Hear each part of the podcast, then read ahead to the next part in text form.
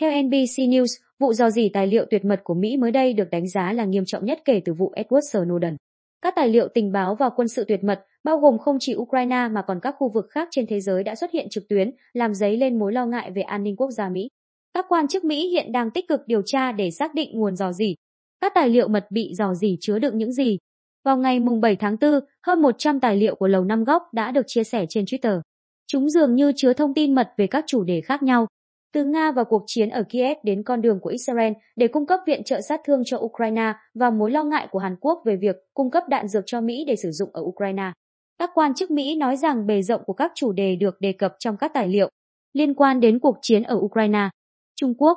Trung Đông và châu Phi cho thấy chúng có thể đã bị dò dỉ bởi một người Mỹ chứ không phải một đồng minh. Các chuyên gia an ninh phương Tây và các quan chức Mỹ cho biết họ nghi ngờ đó có thể là một người nào đó từ Mỹ. Các quan chức cho rằng các tài liệu mật bị lộ ra ngoài phạm vi công cộng do bị dò dỉ, nhưng một số tài liệu có thể đã bị thay đổi nội dung trước khi chúng được đăng lên các trang mạng xã hội. Các tài liệu bị dò dỉ cho thấy tham vọng của nhóm lính đánh thuê Wa nơi muốn hoạt động ở các quốc gia châu Phi cũng như Haiti,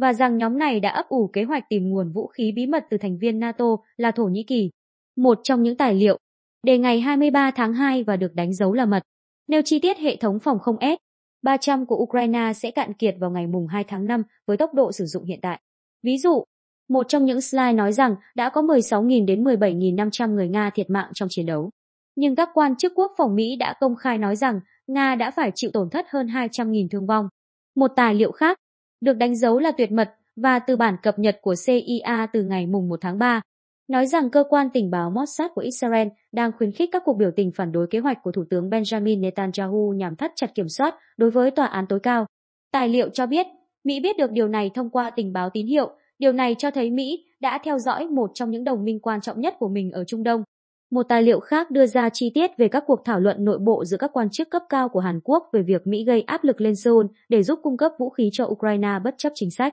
của nước này không cho phép làm như vậy. Trong khi đó, các quan chức chính phủ Hàn Quốc cho biết một tài liệu bị dò dỉ khác cho thấy tình báo Mỹ đã theo dõi các đồng minh của họ ở Seoul và đang lên kế hoạch có các cuộc tham vấn cần thiết với phía Mỹ về các vấn đề do vụ dò dỉ nêu ra. Nghiêm trọng nhất từ vụ Edward Snowden. Bộ Tư pháp, Cục Điều tra Liên bang Mỹ FBI và Lầu Năm Góc đang tiến hành điều tra nguyên nhân và nguồn gốc của vụ dò dỉ. Nhiều quan chức Mỹ giấu tên thừa nhận đây sẽ là một trong những vụ dò dỉ giáng đòn nghiêm trọng nhất với tình báo nước này trong hàng chục năm qua. Cảnh báo lượng tài liệu bị lộ cùng mức độ nhạy cảm của những nội dung trong đó có thể gây hậu quả nặng nề cho cả Mỹ lẫn đồng minh. Tác động đầy đủ của vụ dò dỉ vẫn chưa rõ ràng, nhưng đây có thể là vụ vi phạm nghiêm trọng nhất của tình báo Mỹ kể từ khi một nhà thầu của cơ quan an ninh quốc gia SA,